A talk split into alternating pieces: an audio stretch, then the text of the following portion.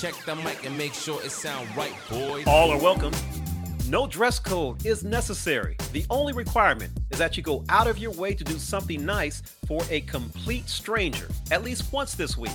Starting off with the call to action right now, folks. Also, thanks for joining us and welcome to the latest edition of A Toast to the A Town, presented here on the Basketball Podcast Network. I'm your host, Andre Aldridge. It was a short work week for the Atlanta Hawks as they split a pair of games, beat the Raptors, and lost to the Bucks. More on that action in a moment, plus some great work surrounding another Sunday matinee affair for our side. But first, the little business. Basketball season won't be around forever, so get in on all of the action now with DraftKings, the leader in one day fantasy sports. DraftKings is giving new players a free shot at millions of dollars in total prizes. Claim your free shot at millions of dollars in total prizes when using code TBPN during signup. Baseball fans, you may have missed out on season long fantasy, so now's the time to get in on all the daily fantasy action where DraftKings has even more ways to make it rain. With DraftKings, payday comes every day for players. So what are you waiting for? Head to the app now. Download the DraftKings app now and use the code TBPN during signup. This week, DraftKings is putting you in the action with a free shot at millions of dollars in total prizes. That's code TBPN, and you can get a free shot at millions of dollars in total prizes only at DraftKings. Minimum $5 deposit required. Eligibility restrictions apply. See DraftKings.com for details. Now back to the lecture at hand. And just like the previous Monday, the Hawks will start a second consecutive work week as the Eastern Conference's fourth best team, albeit their 31 and 26 mark was identical to the New York Knicks record. New York taking advantage of a Lonzo Ball defensive lapse on Sunday to get to overtime against New Orleans before winning that game in the extra session. And just a half game behind us and New York well, the Celtics, who will go to work Monday evening at home against the Bulls. Boston beat Golden State on Saturday. So, obviously, with 15 games remaining for the Hawks, every game matters. And with a return to the playoffs clearly at the front of mind for all of us, attention to things that are hard, important, and maybe not headline worthy are still crucial. A few things we can put in that bucket defense, rebounding, and attention to detail. With those thoughts, we've got the perfect former Hawk to talk to a little bit later. Now, he wasn't necessarily a headliner, but he's one of just eight Hawks in franchise history to reach the 10,000 point plateau with us 10,582 to be exact. Board work, he's number three all time there, 7,332 rebounds. Man, that's in an Atlanta Hawks uniform. I am, of course, talking about Hawks icon and pride of Michigan State, Kevin Willis. Yes, sir. Now, in addition to what he did for us, which was a lot, Kevin went on to play in the NBA for an unbelievable 21 years. That puts him second all time for seasons played, alongside a barbershop quartet of familiar names. Robert Parish, Kevin Garnett, and Dirk Nowitzki also played 21 seasons. Ironically, Kevin Willis was a member of the Toronto Raptors when the man at the very top of the seasons played list was a rookie.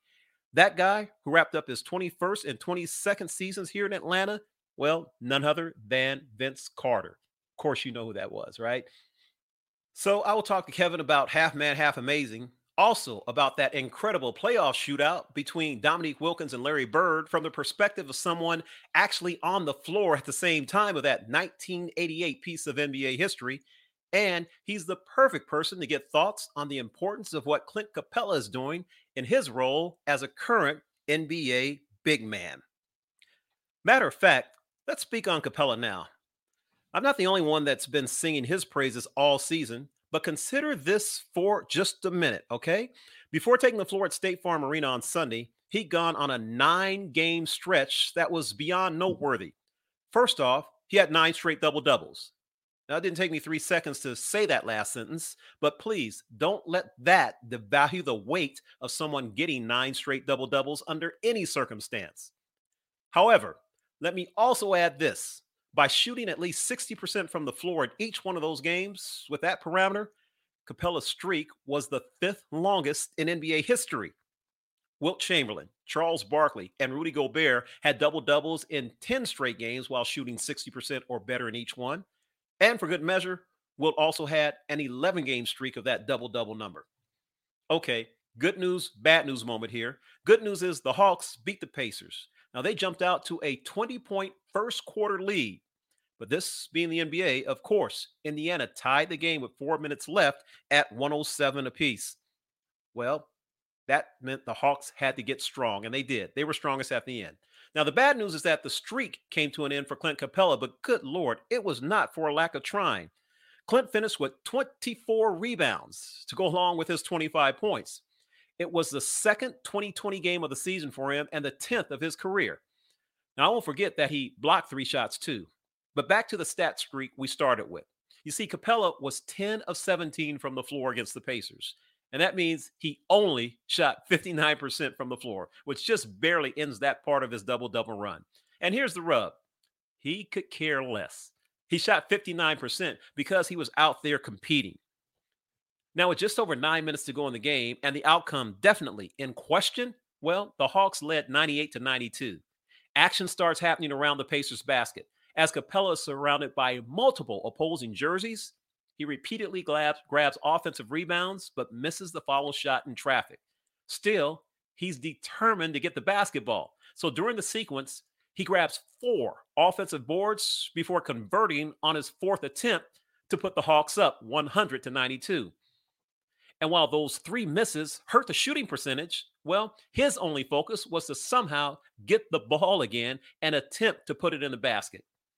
Big picture, the Hawks picked up a crucial victory, doing no small part to the continued work of Clint Capela. You like the plus minus category? Well, a game high plus 25 for Capela in the win. Trey Young is a headliner, 34 points and 11 assists for him. Most important for Trey, late game efficiency when it mattered the most at the offensive end. And he continues to work through calf issues that sideline him for a couple of games. And for the first time in nine games, John Collins returned to the floor as he tried to find his way in getting 21 minutes of work. The Hawks are not where they need to be health wise, but the key now is to not mm. only reach the playoffs for the first time in three years, but to finish sixth or better to avoid the seven to 10 play in tourney that we spent a good deal of time on a few episodes ago.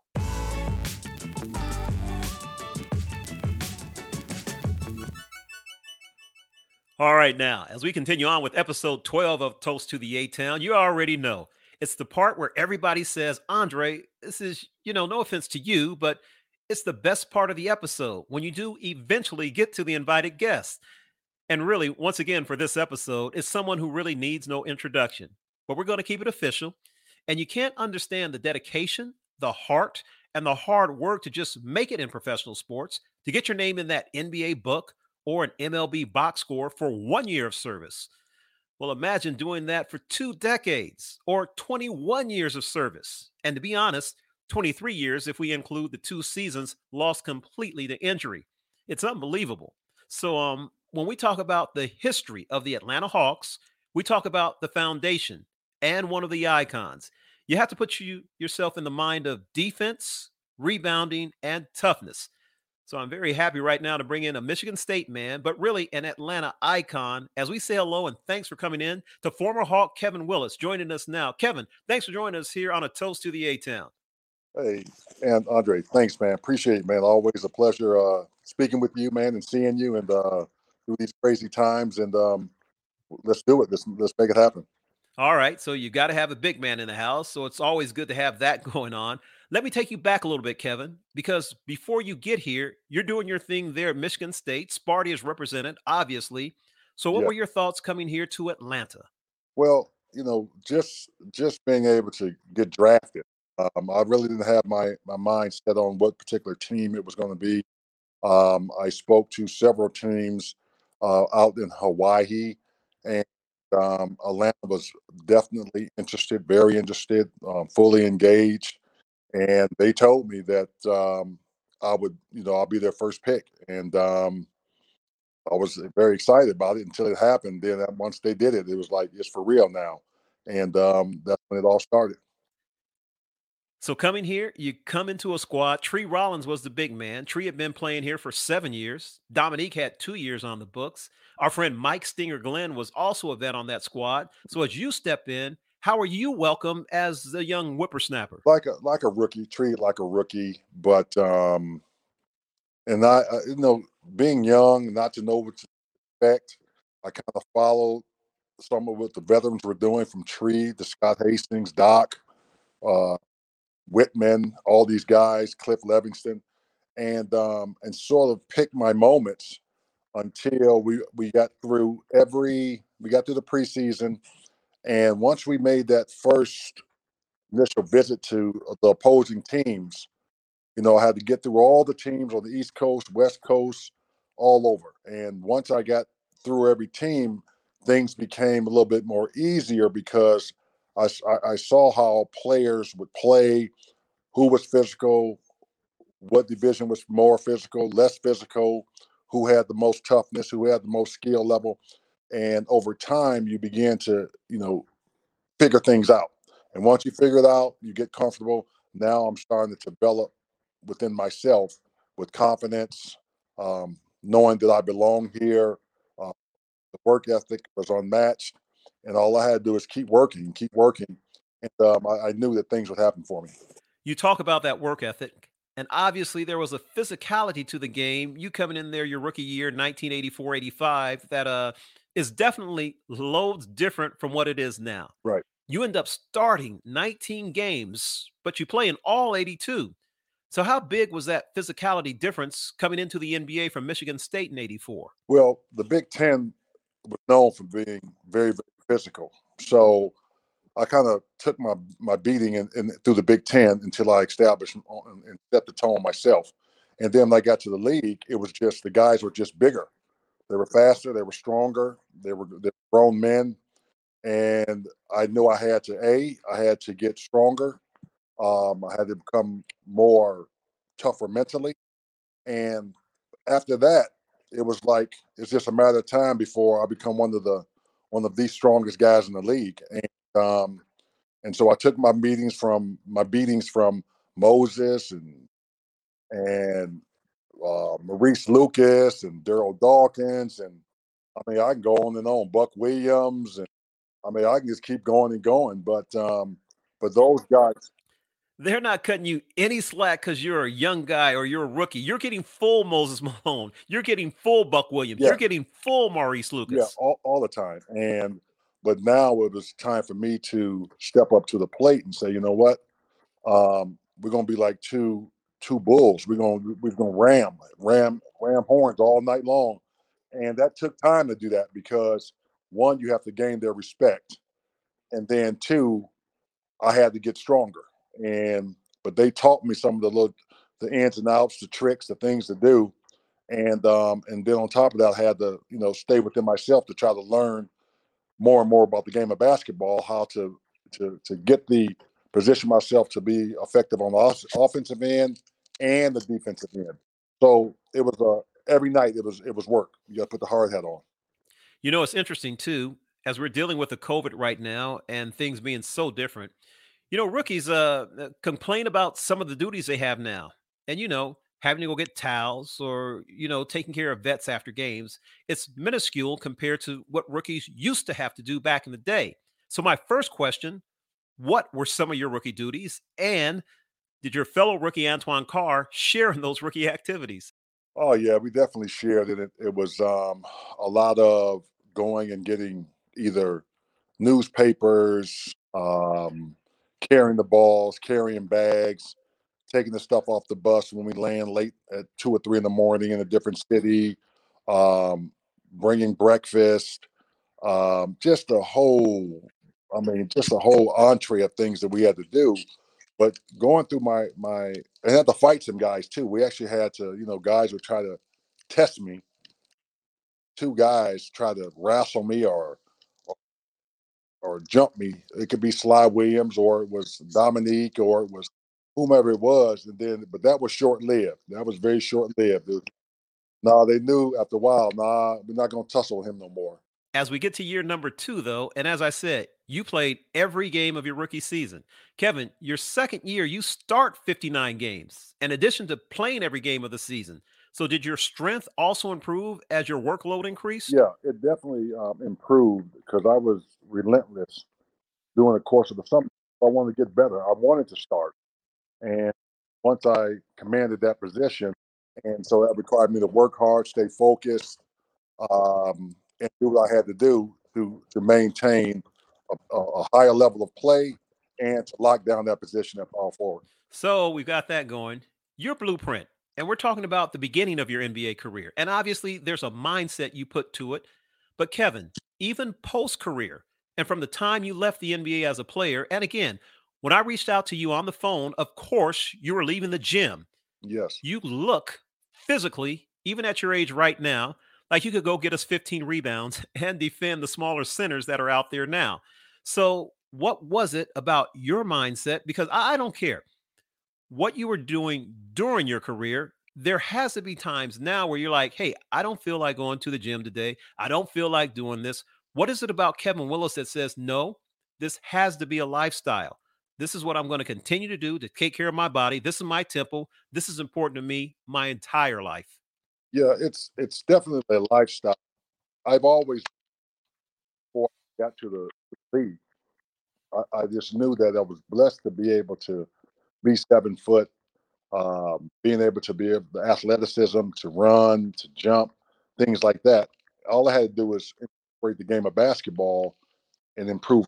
As I said, we know that everything is regimented as a pro, regimented when you're playing in the NBA and stuff. But you're in shape now that looks like playing shape long after your career is over. What is your mindset? Because it can't be easy. No, it's not. It's not. It's not hard either. Because for me today to go to the gym and work out, it's like if I'm getting ready for training camp on the scale of one to ten now, I go to the gym. I'm I'm I'm in there working out like at a at a seven or eight level, you know, opposed to you know ten to twelve level, um, because I don't have to compete anymore. But it's just the mindset that I've adopted to. I've come accustomed to doing, and I just do it like I've always done it. And um, because I like to maintain the the the the physicality, I like to. It helps me by far by mentally anything I do in life. This this part of it helps that in the in the in a huge way. But just the physicality of it, going working out, make you feel better, make you feel good, look good. That that's what it's about, and um, it does it, it works it works miracles with the psyche mentally. Kevin, the fact that our game isn't as physical as it has been in the mm-hmm. past, do you think that guys could benefit from that now? And I mean, we're looking at 15 games remaining in the regular season. And again, for our Hawks, who haven't been in the playoffs for three years, so we have guys that, you know, our core, obviously, Trey Young has never been in a playoff game. We have guys that don't know what it's going to be like to to get to that next level. To understand, mm-hmm. you got to go another level and a level above that in the postseason. Do you think physicality would help that in today's game? I think so, but you know, when you look at all the the the top teams in the league right now, the physicality is really not there. It's just we just play, run, gun, shoot, but what, what we're going to do. And you may have a couple of bumps here and there, but nothing where you got to be like, man, tomorrow night, just be prepared that they coming at us and they're coming at us hard. It's not like that really too much now. So um, I think, but if they can incorporate that mindset that we're going out set the tempo of this game, I think that'll help them a lot because they have a, a, a very, very good team. The caliber of talent, the level they have, the athleticism they have, um, guys that can put the ball in the basket, um, guys that can defend around the basket. That's um, those are key things that's going to you know they need to elevate once that that playoff uh, starts. And as we look at what we're doing now, and, and look, obviously you had the human highlight film with you, and I'm not putting Trey on that level yet. He's just getting started, but he is right. the guy that gets all the shots. And for right. the Hawks to be successful, Clint Capela has to continue being successful, continue to get double doubles like it's easy, like it's me going to Krispy Kreme, right? That's just right. part of it. Mm-hmm. Uh, when you watch him as a defender, as a rebounder, how does Clint impress you or compare to the current bigs? Well, I think his his mindset. He knows what he's where his, his strength lies at, and that is around the basket, being that defender, getting those offensive boards, tap ins, waiting for the alley oop, playing close by the basket, doing things that make him a better player and makes the team much better, um, and playing within himself. I think he has the the height, the length, the desire to be that defender that they need in the middle, and everything else is just like bonuses. And when you get 16, 18 points, um, you block five or six shots, uh, you're getting key rebounds, you're making guys change up their shots, making guys think about coming through the paint trying to dunk. That's that's used for a team like Atlanta. Well, nobody complains about workload publicly. That's just not what being a pro is all about. And I bring that up because John Collins has been here for a while, obviously, and to me has done everything asked of him. But my yeah. question for you, as a big Kev, obviously, as John deals with his current ankle injury, and, and great that he got limited duty against the Pacers on Sunday, Capela had to work without him for nine games. So, can you think back to times in your career, even though you have the headliner like Dominique or a scorer on your squad, you still got to do what Kevin's supposed to do each and every night. And that may not be the headline thing, but that's very important. What's it like when you lose another big that's just as important to that success, or that big isn't at 100%? Well, I remember a time um, when Nick tore his Achilles. And, you know, at that time, I think I was the second leading scorer on the team. So I had to, you know, get more on the scoring side plus steal rebound, plus play more defense, things like that, because my my my guy wasn't next to me. So it's it's it's challenging, but mentally I was just prepared for anything. And as a as a unit, as a team, we knew we had everybody had to step up, not just me. Everybody on the team, the guys who didn't play had to step up, and you had to come in and give everything you had, whether it's one minute or 20 minutes. You had to come in and give it. So I just took my game to another level. It's like we have to make up for all these points that we're going to be missing right now because obviously because Nick's not going to be here. And I believe every guy on that team did that. Hey, you bring up that tandem there. So let's go back to the playoffs since I brought up the postseason. And I'm going to take you back to May 22nd, 1988. And for Hawks fans, that's something we'll never forget and that's a shootout between Dominique and Larry Bird. Game seven in Boston. Right. Bird with a 20 point fourth quarter on his way to 34. Neek with 47 points. You're on the floor for that. You're there as a competitor, but you're also taking part in history. As you look back and reflect, and what was it like then for you, Kevin? Well, at that moment, it was it was such a a gratifying unbelievable moment because that was the team that kept us away from the playoff. That was the team that would win championships. That was the team had all the the four you know all stars uh, at any given year on the team, and we knew in order for us to get to where we need to get, we had to get through Boston, and we we gave them the uh, probably the best seven game series that the NBA NBA has seen. And that duel with Larry and Dominique, it was just unbelievable because as players, we find ourselves becoming like uh, like a, a fan. We were watching the show even though we were on on the court, and we knew we had to either rebound, get the ball in Nick's hand, and let this because he was he was literally on fire, and we got to let him keep doing what he's doing in order for us to get have a chance to knock Boston out. And we had the lead on these guys, and we should have ended it in Atlanta. But the lack of experience, um, them having, you know, obviously Larry and McHale and Parish and Ainge and DJ and all those guys, they just knew that, hey, we've been here, done this. These guys are just happy to to be in this series like this. And um, and unfortunately, we ended up going games in the seven, losing game seven. But it was a it was a learning. I think it was a, a educational. It was it was a learning um, curve for us And I honestly believe if we would have kept that team together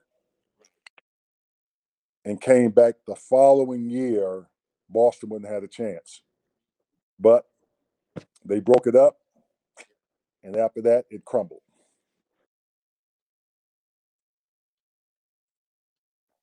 Let's talk about breakups. And as I mentioned, to play for two decades in the NBA, that's just a ridiculous number. To come in as you did from Michigan State right. here in Atlanta, and at later points in your career to be the oldest player in the NBA, and at the same time still be the most in shape player in the NBA, that's a blessing upon blessings. Yes. And among your stops, Toronto. Now, when the Raptors honored the 25th yes. anniversary of their birth, you were on hand for that celebration last year. Yes. Yes. I mean, I love Toronto. I love the organization. Um, I love the team that was there since you know, the two the two and a half years I was there, and um, and and with Vince and Tracy being the the rookies and and the go-to guys, the young, energetic guys. I mean, it was it was a, it was a, it was a good time, and and still, I mean, I was just there a year ago for the 20th year anniversary, and it was just a hell of an experience being back in the city, um, the growth, and what the team is doing, and what they've how they committed. Their fan base has just been ama- um, amazing, nothing short of amazing. Now, to be a part of the media in the ways and the different ways that I have, there have been moments in front of the camera or on a radio microphone or what have you that have been unbelievable to me personally. But I got to tell you, one of my biggest joys, in addition to watching Vince Carter's entire career, is for Vince to have ended up in Atlanta and for me to have known him all these years and to find out that old goody two shoes, Vince Carter, his rookie year, was calling Kevin Willis old man relentlessly. That was your new name from the rookie out of North Carolina. And for him to end up here in the A Town as the old guy, and for you to be a regular at our games, that was a joy for me to see. How was that for you, man? It was it was it was amazing. Um, and I told Vince that I said I remember him telling me in Toronto that uh, called me the OG, um, old head, all these things. And I used to tell him, I said, "Well, you better be, you better, you better pray that you play this long." And um, and they laugh and we have a good time with it. And then as I watch Vince Vince's career evolve, I watch him do his thing, just spectacular. And then when he came here, I was just overjoyed because I think at that time he was probably going in his 17th, well, 18th, 19th year, somewhere in there, and 19th year. No, but yeah, 19th or 20th. And um, and I told him, I said, Remember back when you was a rookie and, and we was in Toronto and you called me old head and all that? Now you know how I feel. now you know how I feel. And uh, we got a good laugh out of it, but I was I was truly proud of him. Um, who would expect Vince to play 22 seasons, um, high flying as he was, doing what he did all these years, and to play 22? And I told him, I said, you know what? It's a it's a blessing take it all the way as far as you go, man. If you can do it again, do it again. Um, but when it's time to give it up, it's time to give it up. But he had he had one of the one of the, probably one of the best careers I've ever seen. That's awesome, man. And the other thing that I loved about in, in dealing with him and watching him deal with the guys on our team, as he would say to his younger teammates, "I'm not going to tell anybody what to do.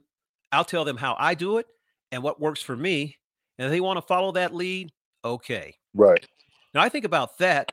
You know, we've got a, a here in Atlanta. When we think about Dominique Wilkins, we've got an interesting tie-in with the great San Antonio Spurs organization. Now, a lot of folks don't realize that Neek played for the Spurs toward the end of his career. Matter of fact, Dominique was on the team bus as they were about to head for a game when GM Gregg Popovich got on, went to his normal seat, but told the players, I just fired Bob Hill and I'm the new coach. Neek said the players laughed and thought he was joking until the bus immediately pulled off.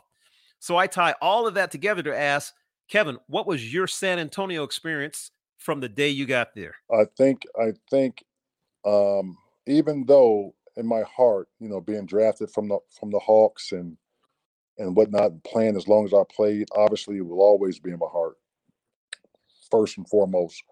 But the experience I had in San Antonio I've never experienced in any organization.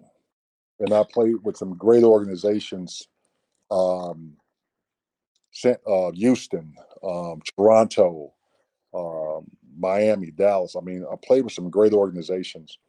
Um, but the thing with San Antonio, I believe, was that from, and I tell people this, you know, from time to time, that it wasn't just the players, the team, and the owners. It was the people who swept the arenas, to the people who served the the fans, the fans, organization, the owners. Um, it was everybody was a family, everybody. And I don't know it's because that's the only professional team there, but everybody played a role. And from Pop to the owner, everybody was like, these people are responsible for what we do, basically. You know, they play a role, you know, and we can't overlook that. And um, and so with Popovich, I really respected the fact that Pop knew where I was in my career, but he saw something in me that could help them get through and pass the Lakers, whether it's the physicality, whether it's the athleticism, whether it's the ability to to compete. He saw that in me, and and more importantly, the attitude, the the love and respect, and that camaraderie, and the experience that I had could help their organization.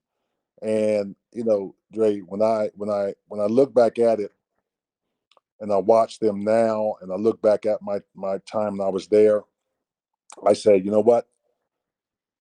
These guys do it the right way. That's why you see the Golden State Warriors playing the way the Golden State Warriors play. Uh, Steve Kerr knows what the deal is. He understands. And so he takes that and he carries that to Golden State. And because Steve and I play together in San Antonio, and what a what an unbelievable person, what an unbelievable player. Um, and every player had their role. They understood their role. We knew who our, our go-to guy was. We knew who was in who was in second in line. We knew who third was in line. And everybody else plays a role. Everybody else plays within this organization, this structure. And I and I I absorbed it like a sponge. And my first year when I got there, we went to a team meeting as a, a team organization. We went to the owner's house. And from that moment then, I went off on, on my own just to kind of get my head around all this and say my prayer and do my thing. And through my my my moment of of, of peace and getting my you know my my, my mind around this, I, my prayer was that this is the year I'm going to win a championship.